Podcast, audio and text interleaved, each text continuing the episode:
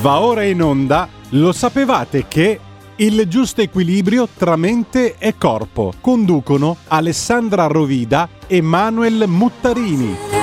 Per le vostre richieste e per le vostre domande scrivete a il mondo dei semplici mail chiocciola gmail.com L'ippocastano bianco, questo è il 35 fiore di Bach che avevamo anticipato nella puntata precedente, il cui nome internazionale, o meglio in inglese, è il White Chestnut. Le parole chiave di questo fiore di Bach sono dialogo interiore logorante. Come sempre diamo uno sguardo prima a quella che potrebbe essere la fisiologia della pianta. Innanzitutto quest'albero è un albero alto e maestoso.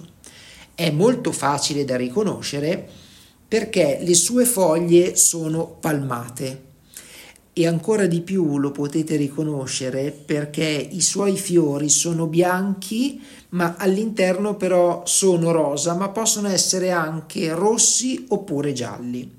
Il suo periodo di, di fioritura varia da aprile fino a giugno. Nell'ipocastano bianco tutto è irregolare. I fiori stessi della sua sagoma sono asimmetrici e sono disposti qua e là, quasi se fossero a caso.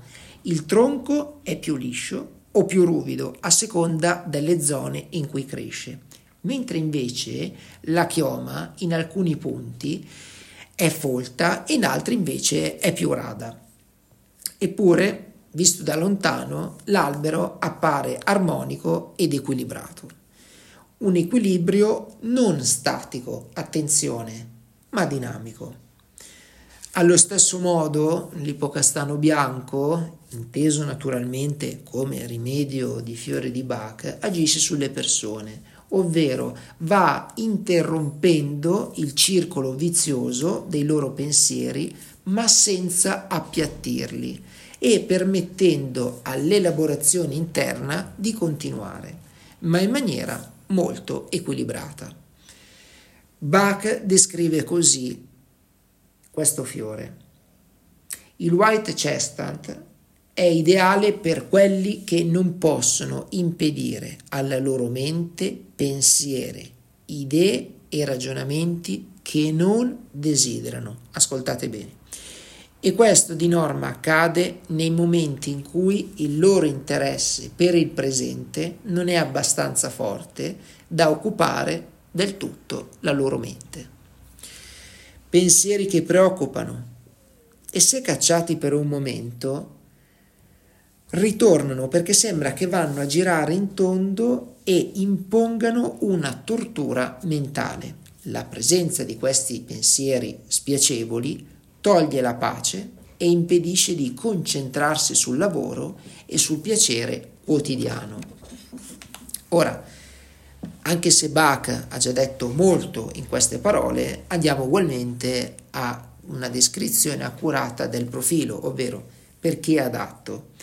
Questo rimedio è indicato per le persone che, passatemi il termine, usano troppo la testa, nel senso che continuano a rimurginare sui medesimi argomenti senza concedersi un attimo di tregua anche quando magari con tutta la volontà vorrebbero staccare e rilassarsi, la mente va per conto suo, continuando a ragionare e a soppesare sia i pro che i contro.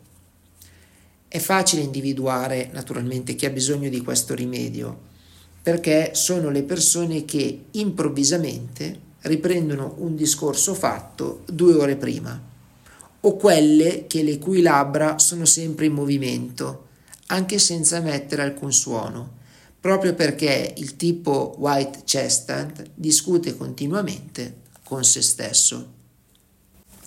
A proposito di questo dialogo interiore, Carlo Castaneda, antropologo e scrittore, ha detto nel suo libro Una realtà separata che prima di tutto devi usare le orecchie per togliere agli occhi una parte del loro fardello. Abbiamo usato gli occhi per giudicare il mondo fino al giorno della nostra nascita. Agli altri e a noi stessi parliamo di ciò che vediamo. Il guerriero ne è consapevole e ascolta il mondo, ascolta i suoni del mondo. Quindi il mondo è come diciamo a noi stessi che è. Se cessassimo di dire a noi stessi che il mondo è così e così, il mondo cesserebbe di essere così e così. Ora vi spiego di che cosa parliamo noi stessi.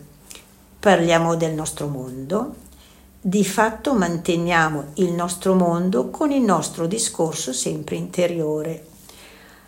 Ogni volta che smettiamo di parlare noi stessi, il mondo è sempre come dovrebbe essere.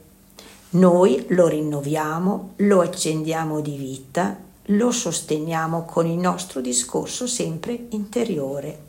Non solo, mentre parliamo noi stessi, scegliamo i nostri sentieri. Perciò ripetiamo continuamente le stesse scelte fino al giorno della nostra morte perché continuiamo a ripetere lo stesso discorso interiore appunto fino al giorno della nostra morte. Accade spesso che eh, con White Chesta il lavoro mentale delle persone che hanno bisogno sia tale da causare la loro difficoltà a prendere sonno. Talvolta capita invece che soffrono addirittura di cefalee croniche.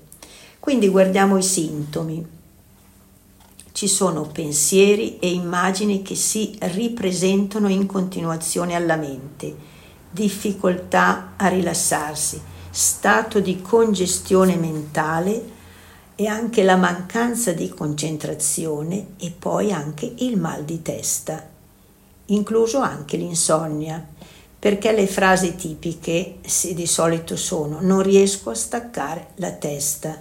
Vediamo la trasformazione con appunto la White Cheston abbiamo che c'è un aiuto di chi ne ha bisogno a trovare la calma e a fare in modo che la mente diriga il pensiero invece che essere invece preda.